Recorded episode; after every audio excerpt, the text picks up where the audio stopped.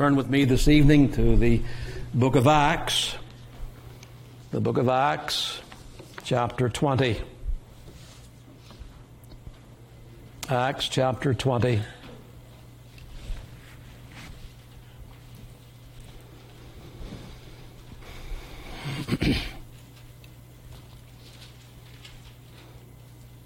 We'll pick up the reading in verse seventeen. Acts twenty, verse seventeen. Let's hear the Lord's word. And from Miletus he sent to Ephesus and called the elders of the church. And when they were come to him, he said unto them, Ye know from the first day that I came into Asia, after what manner I have been with you at all seasons, serving the Lord with all humility of mind and with many tears and temptations which befell me by the lying in wait of the Jews, and how I kept back nothing that was profitable unto you, but have showed you and have taught you publicly and from house to house, testifying both to the Jews and also to the Greeks, repentance toward God and faith toward our Lord Jesus Christ.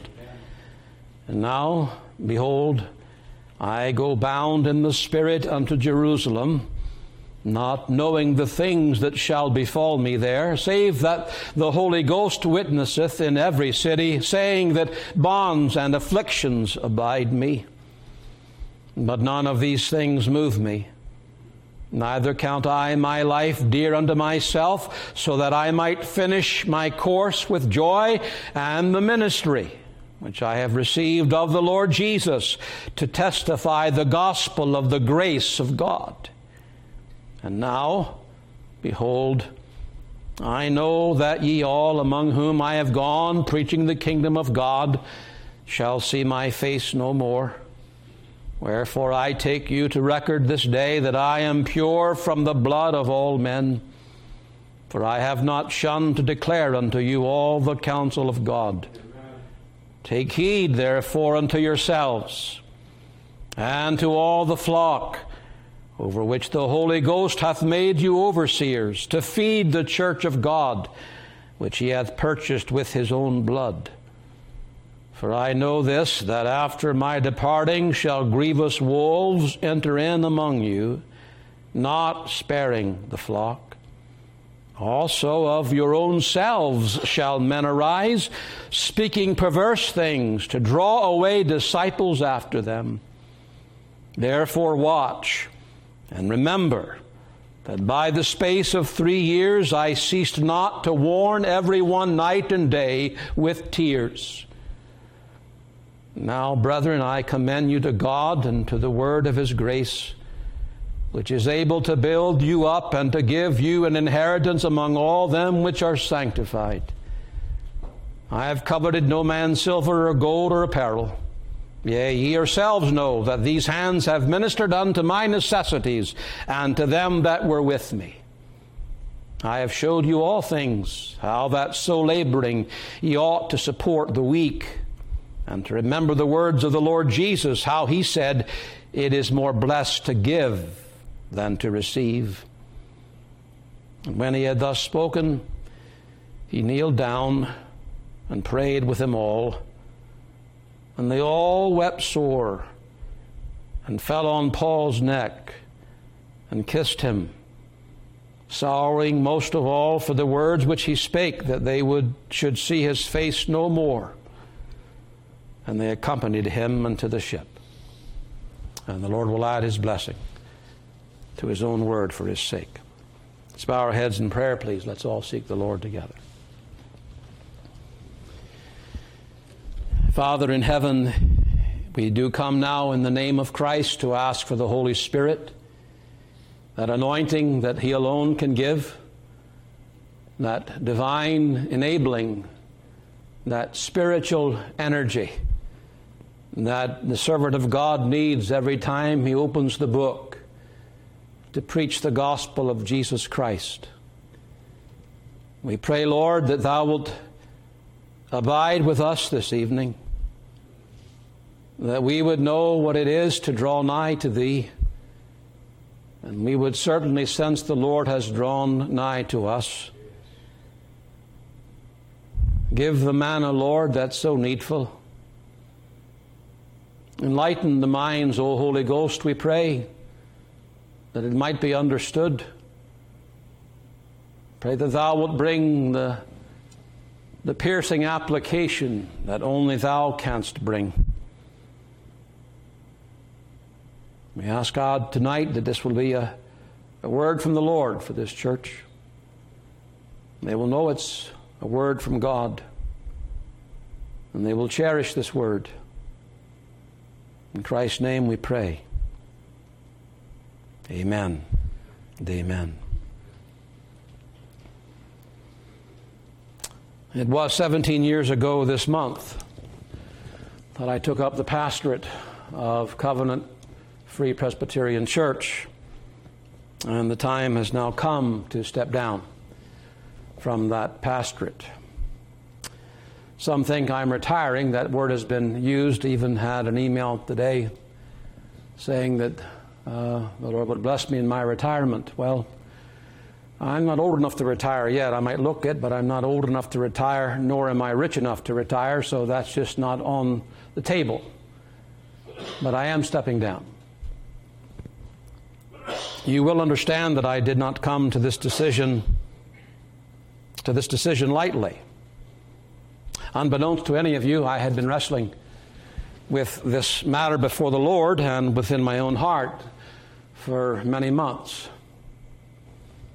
Over the past thirty years of preaching, I have continually encouraged the Lord's people to stay the course, to be steadfast and immovable, to never give up, never give in, never quit. It was not just something that I preached, but one that I have sought to put into practice my whole ministry. The Lord's servants are often brought to places in the work of God where their resolve to stand fast is put to the test, to see if it's just preaching that they're doing, but not practicing what they preach. And I was no exception. Within six months of taking up the pastorate, my first pastorate ever in Orlando, Florida, four of the original five families that had professed that they wanted a free church in that city had left. I was brought very quickly into the fire to see if I was going to plow on or pull out. Thankfully, the Lord enabled me to keep my hand to the plow.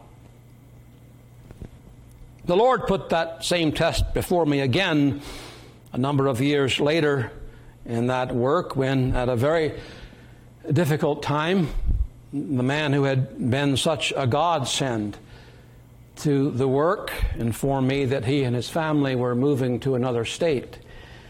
I have to say I was absolutely floored. It caught me broadside. I was not expecting it. I began immediately to wonder, since he was so critical to the work of God there, was the Lord telling me that my work was through? It was through the very text that the Lord had originally called me to the work in Orlando that He reaffirmed that call to me and enabled me to believe that the work was going to go on with or without that dear brother. It ended up that he didn't leave after all, but it was still an intense test of my resolve to continue on. Yet again, I found myself facing in that work another river that seemed to be uncrossable, a mountain that I could not tunnel through. And yet again, the Lord did the very same thing I thought would never be done. And He assured me that that was where He wanted me. That was where I was to labor. And that's how the Lord taught me and sustained me for almost fourteen years in the Orlando work. Part of me wishes I could say that when the Lord called me to Columbia and I took up the pastorate here, that those testings of my callings and my resolve never appeared again. The truth is that they became more intense, more difficult, more complicated than anything I had faced in Orlando. Those of you who have been here from the beginning will know something of what I'm referring to. We have gone through many difficult times as a church.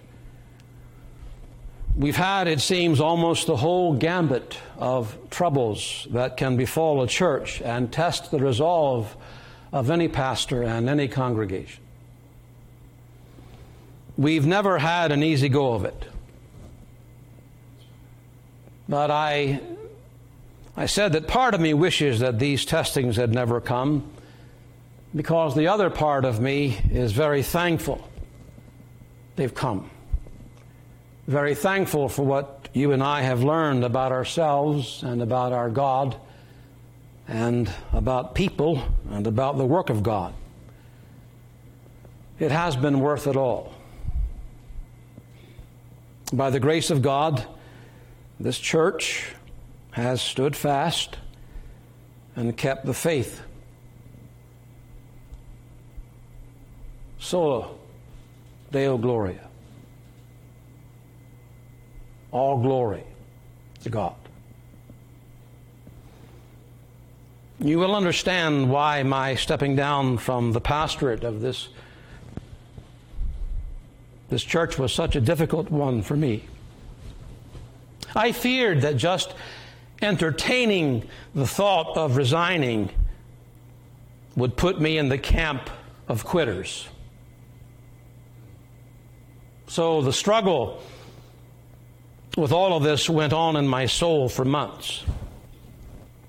Back toward the end of last year, I read a statement from a book written by Warren Wiersbe in a chapter that was designed to encourage those who are facing difficulty in their work for the Lord.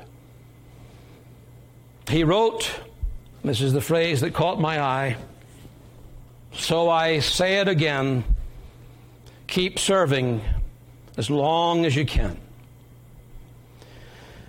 So I, I stand before you as your pastor for the last time, and I tell you lovingly and honestly and painfully that I have served here as long as I can.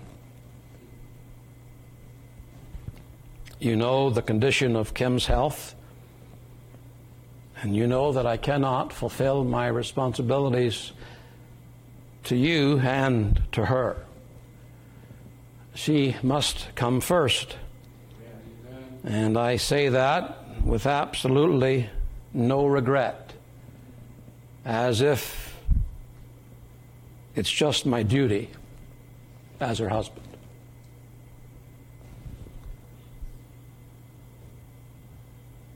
I love you all, but I love her more. If I am to love her as Christ loves the church, then my calling to take care of her overrides my calling to take care of you. None of that means that saying goodbye as your pastor is easy. It's not. The closer I have gotten to this day, the greater has been my sadness at the thought of leaving. But although I must leave, I don't want to leave you without a parting word. I could think of no better word to leave you than the word that Paul left to these Ephesian elders when he took his leave of them for the last time. My text is found in verse thirty-two. "Now, brethren, I commend you to God and to the word of his grace, which is able to build you up and to give you an inheritance among all them which are sanctified." The word commend means commit or to entrust. I entrust you. I commit you to God and the word of his grace. Paul was entrusting the care of these believers into the hands of God. And that's the best thing that he could do for them, and that's the best thing that I could do for you. As we look at those parting words of the apostle, I want you to see first the context of Paul's committing them to God. The context of Paul's committing them to God. By context, I mean, what was it that led Paul to feel the need of entrusting them into God's care? Why did he say this? The picture he's been painting is not a very bright one. A very sobering one it is. And the thing he said that moved these elders more than anything was that they would never see him again. So verse twenty-five, I know that ye all shall see my face no more. That wasn't a statement to arouse feelings of sadness or to produce tears in those men. But it was, in part at least, a revelation of the difficulties that they would be facing. They would be facing the difficulties without Paul. I'm not going to be here anymore. I'm gone. And in the midst of all of those difficulties, there would no longer be apostolic care. That's a big thing, you know, to have an apostle right there to call upon. An apostle. They were living, and their church was in the city of Ephesus, where there was a very high concentration of superstition and idolatry. And they had only really recently been delivered from that superstition and that idolatry. Remember Diana, great is the goddess of the Ephesians? They had lived. They would no longer have the apostle to guide them, to instruct them, to feed them as only an apostle could feed them. He tells them that after his departure, that grievous wolves, literally savage or fierce wolves, will come into the church and not spare the flock. Even from their own selves, he says, men would arise within and teach corrupt doctrine, perverse doctrine, in order to take away disciples to themselves. They wanted their own followers. That's the context of the apostle entrusting these believers into the care of God. There were, there were real dangers that they were going to face, and there was very real deception that they had to face, and there were real threats to the life of the church. He wasn't pulling any punches. But God, in the face of all the danger, the deception, the threats, God was removing him from that position, and they would never see him again. You can understand, can you not, why Paul would say to them, and now, brethren, I commend you, or I commit you to God. I trust the application is clear. Just so you know, I think you would know it anyway, I am not for one moment putting myself on par with the, or for any apostle for that matter. They're in another group altogether. But if Paul would say that he was less than least of all the saints, I can surely say that I am less than that. But as far as my being your pastor, my being the minister of this church, you will see my face no more. If some, by some hand of providence, down the road I come in to preach, I will not come as your pastor. A preacher I will be, but not your pastor.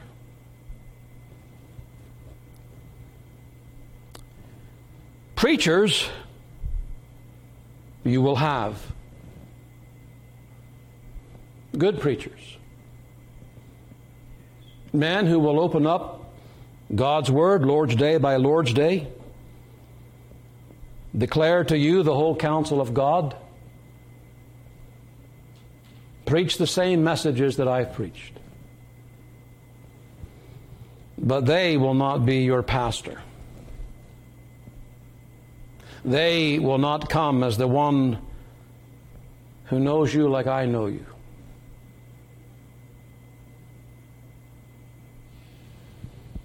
And the one that the flock knows so well.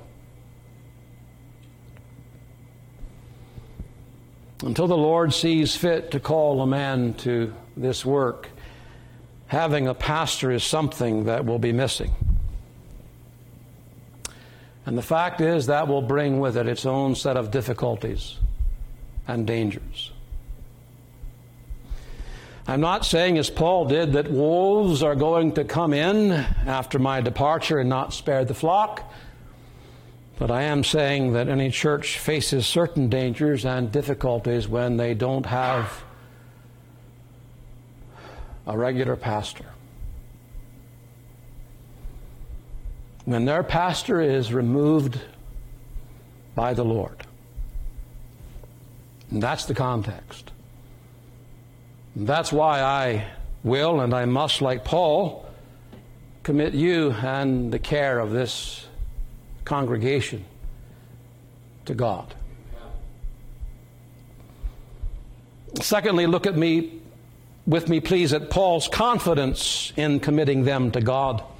His confidence.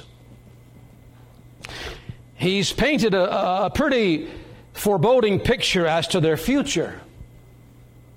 Savage wolves, men within the church who would rise up and make themselves important, all in order to get a following.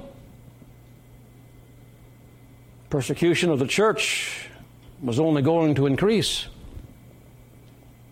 And if that was enough, they would no longer have the help of Paul's ministry among them.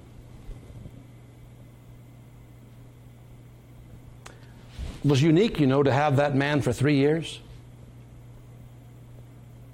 To have the Apostle Paul, can you imagine having the Apostle Paul for three years?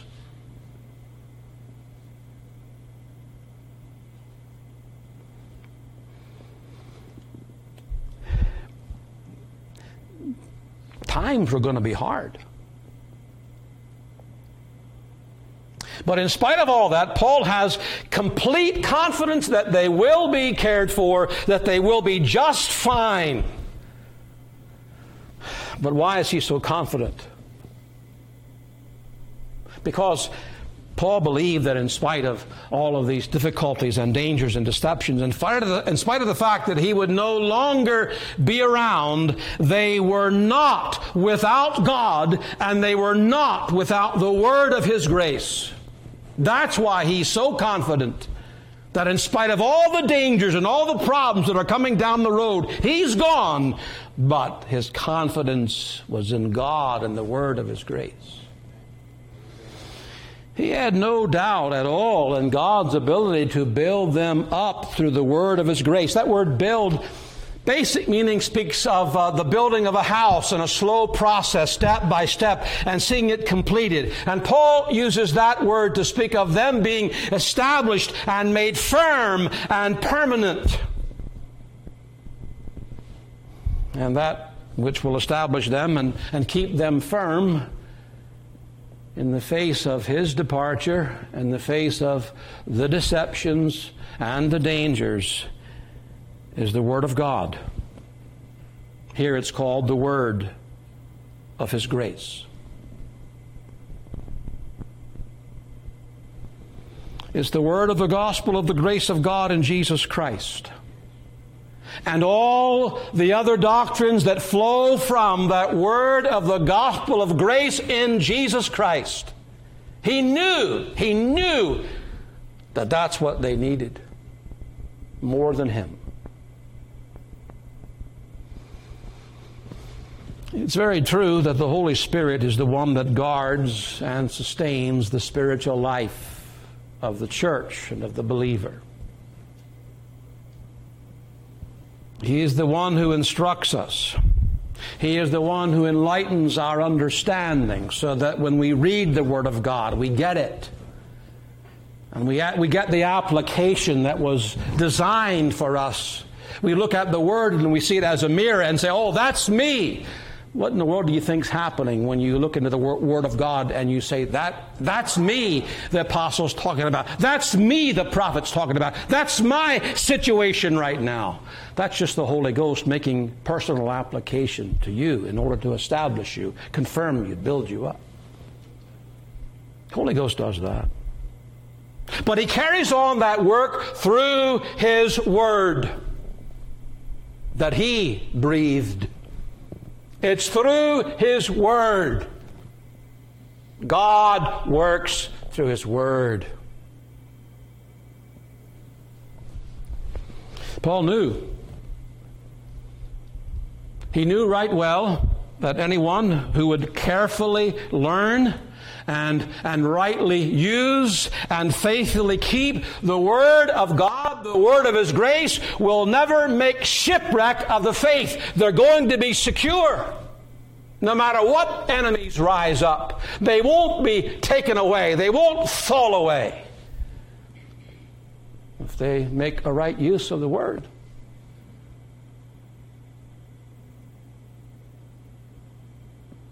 This book, this book is the revelation of God's redemption. That's that's the main theme. It is the theme of redemption from cover to cover.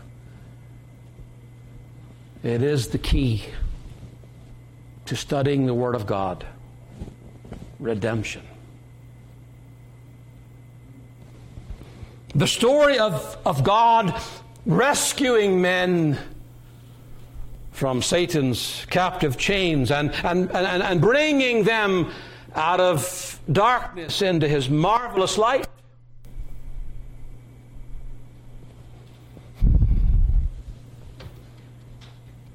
Paul knew. Paul knew. This book will teach them how to live and teach them how to die. And you need to know that.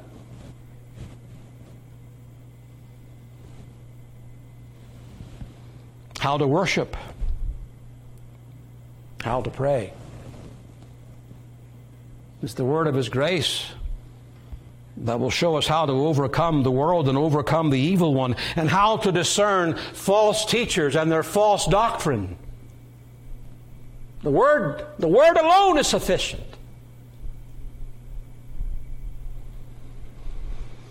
By this Word,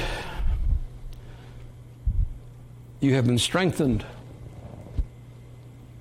This Word is the only sword of the Spirit. Amen. It's the Word of God, and the Word of God alone, that liveth and abideth forever. Not my words, not my sermons, but God's Word. So why wouldn't Paul, that being true, why, why wouldn't Paul have absolute confidence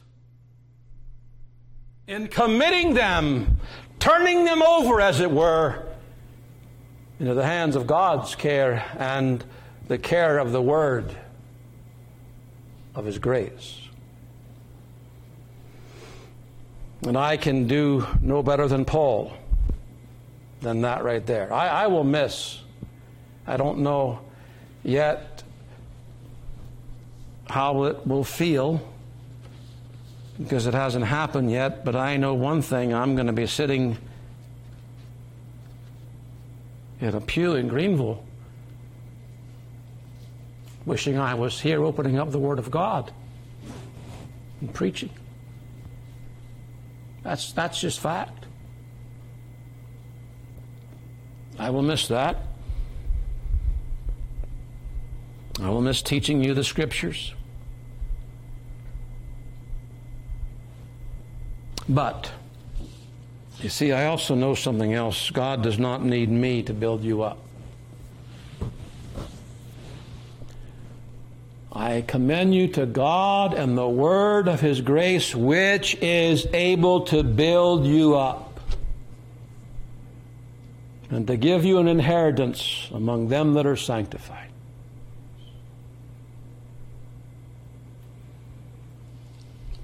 I tell you, Paul had far, far more confidence in the power and effic- efficacy of God's word than most preachers today. Just the word of God.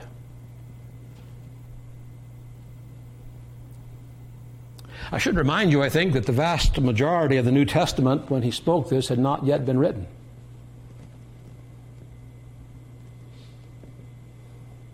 And I imagine that since these, we're talking about Ephesus, so a large contingency of Gentile believers, most of them would not be able to read the Hebrew Old Testament.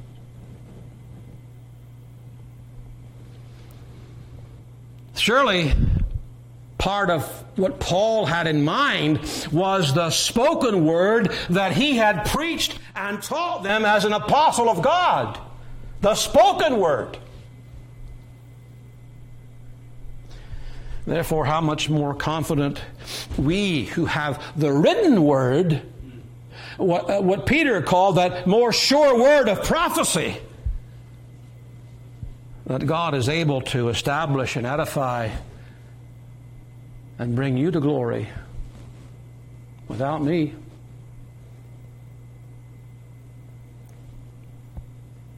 So I will... I will tell you once again what I have told you hundreds of times. Read the Word. Read it. Study it carefully. Don't be content with just reading it. Study it. Meditate upon it. Memorize it. Hide it away in your heart. Paul believed that it had such power, didn't need an apostle to be there to build them up and to bring them to glory.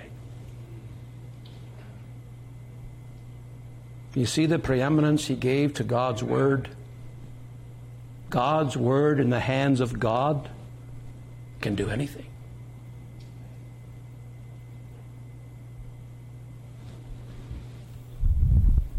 Did I say obey God's word? Won't do a whole lot of good if for all your reading and studying and memorizing and meditation, if you don't go out and seek to live according to the word of God.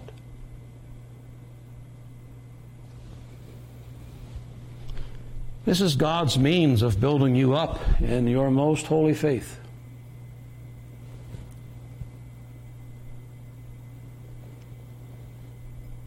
Do you really believe that? Do you really believe what I have just said?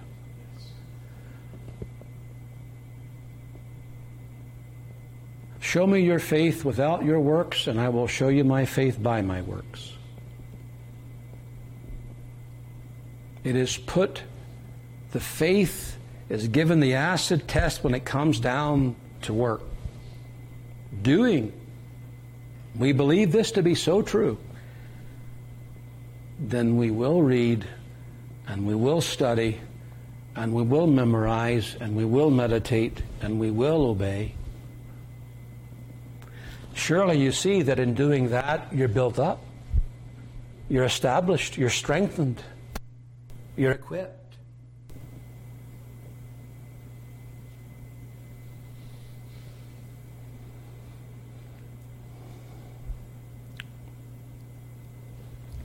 You see what Paul is implying here. by seeing and saying, I should say, they would see his face no more. He says that, you'll see my face no more. Therefore, I commit you to God and the word of his grace. What he's actually implying there is that it's often a good thing and it's a very needful thing that God removes his ministers from his churches.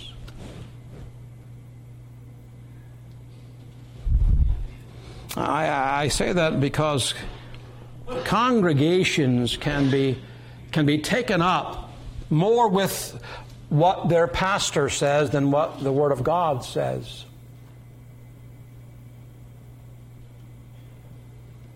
When you get in that department, when what the pastor says is the gospel truth, and you don't even know what the Word of God says, you're in trouble already. How will you know with what the pastor says is the truth? Well, I trust him. I'm, I'm glad. I'm, I'm glad I have your trust. I'm glad I have your confidence. I, I think you would believe that I'm not going to preach heresy.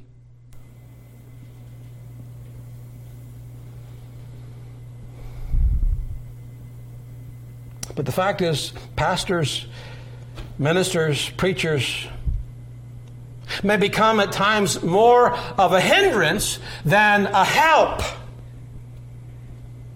in the ministry of the Word. They get in the way.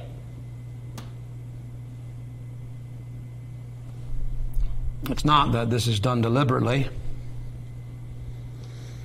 but church history affords plenty of examples where God's people have forgotten that it's not the preacher's thoughts, it's not the preacher's comments, it's not his sermon structure, it's not his sermon material that that that has the power. It's not what he says, it's what God says in his word that has the power. It's not my comments on it. It's not any theologian's comments on it that has the power. It's not any commentator, what they say, that has the real power. It is this book, God-breathed, alone, that's infallible, inerrant. That has the power always.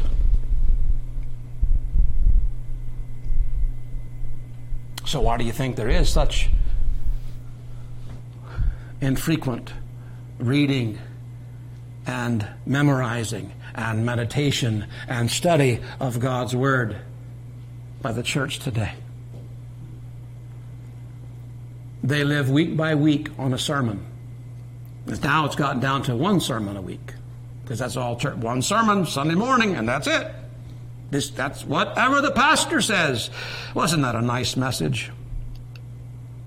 But they don't even know. They don't even know if what he has said is biblical, because they've not read and they've not studied. Because if they had, I think they'd be shocked many a times that what, what, what I have heard this morning from the pulpit is absolutely contradicted by the Word of God. But they don't know that. They do not know that.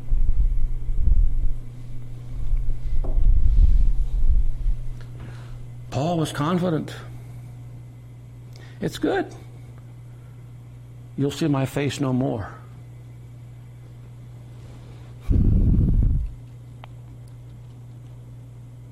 The Lord, the Lord just loves at times to take away all props, just so that his people will lean upon him and his word. So is it not, is it not a good thing that the Lord is removing me from this congregation if it drives you to a greater first-hand acquaintance with God and His Word?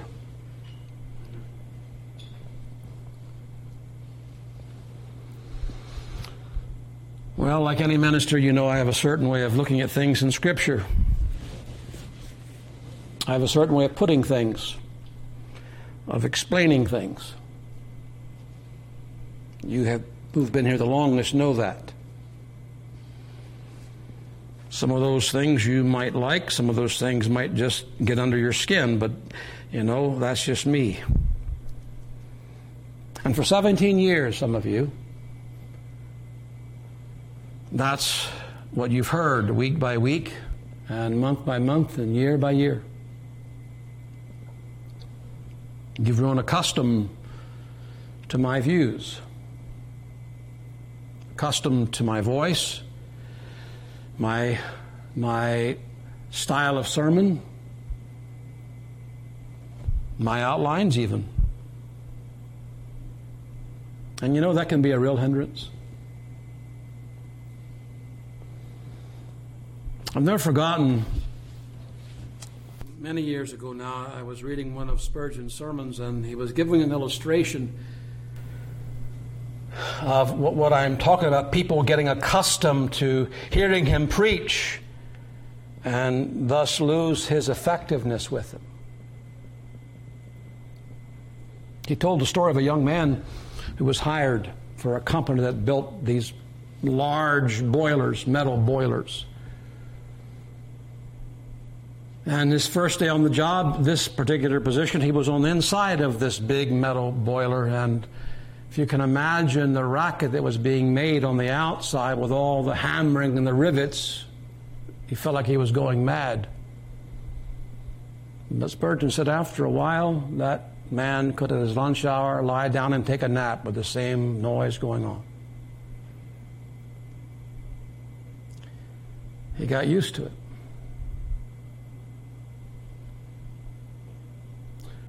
Like Spurgeon said, the dog that can go asleep under the anvil of the blacksmith while he's hammering away and the sparks are flying.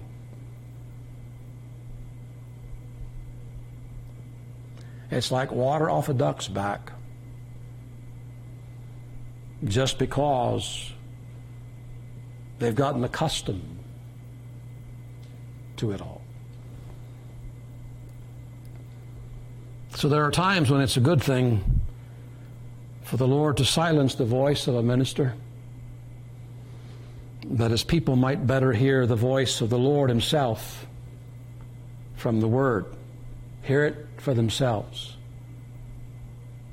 from the Word. Not be dependent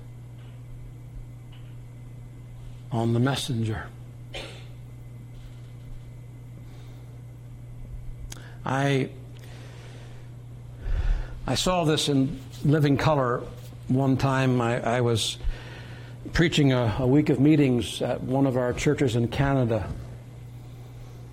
a series on Romans seven, this battle with sin.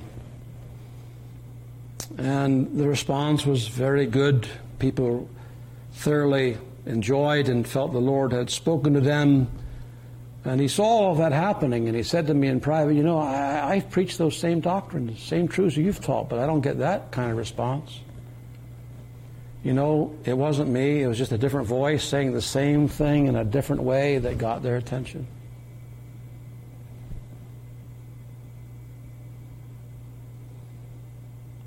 So it's good. Paul had this tremendous confidence that they would not be at a loss because he would see their face no more.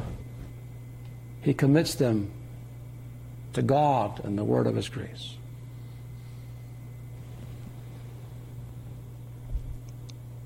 The third and final thing I want you to see is Paul's care in committing them to God.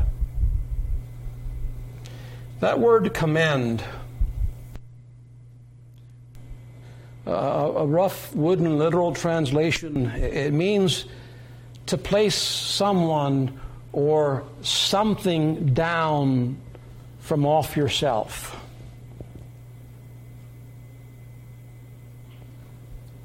The picture is one of Paul carrying a heavy burden. He speaks of that in Second Corinthians eleven. The burden of the churches are on him daily. He, he uses this word commend to, to take something from off himself and to lay it down. He had many, many, many anxious cares for this church. He knew what they were facing. He saw the trouble that would arise. And what does he do with that heavy burden that he knows he will no longer be able to carry? He lays it down beside God. That's what he does. He lays it down beside God. He casts his care upon the Lord. He puts that church into the care of God. I imagine we all have anxious cares about this work in light of my departure. What will happen to this church? Will it continue? Will God call a man to come and pastor this little flock? Will people leave because the pastor has been taken away? Will a spirit of discouragement and defeat set in?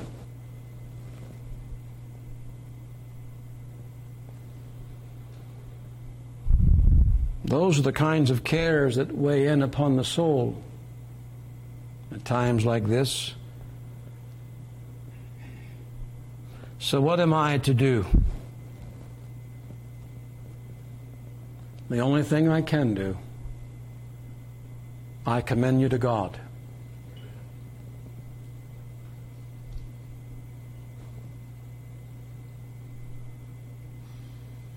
The burden of this work is no longer mine. God has seen fit to remove me.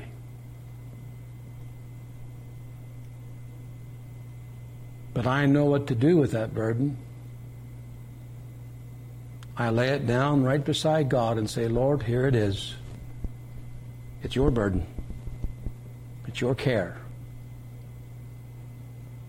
My work is done. There's nothing I could do, I don't believe, that could better show my love and my care and my concern for you than to do that very thing. Just turn you over to the Lord.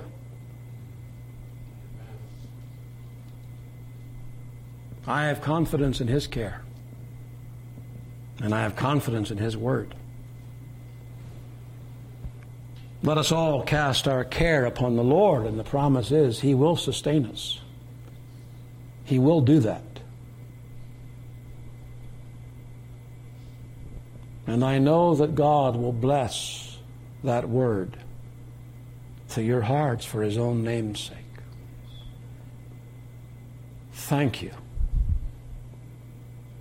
With all of my heart, thank you for affording me the opportunity to preach the unsearchable riches of Christ, for coming back to hear this man who thought he was never worthy to stand behind this desk. I love you, and I will continue to pray for you. Continue to pray for us. Difficult days are ahead. But the Lord will be there, as He'll be with you. Let's bow in prayer.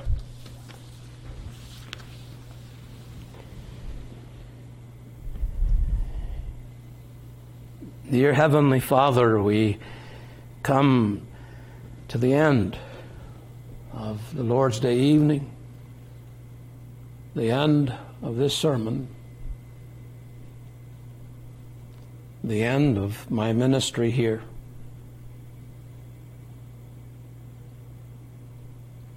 We bow before the sovereign will of God.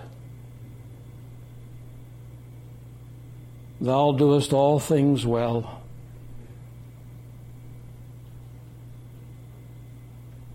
And Lord, I do pray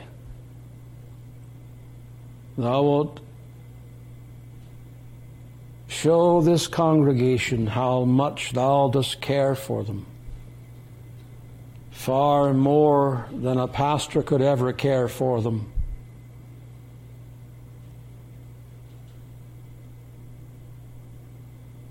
I cast them upon thee.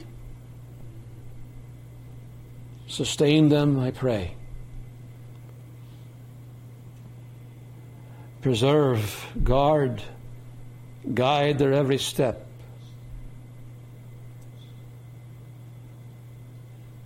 Use thy word to be the light for their path, the sword of the Spirit for their warfare, the sanctifying water to their souls, and the very thing that points them again and again to Jesus Christ. In his worthy and all-prevailing name we pray. And all God's people said, Amen and amen.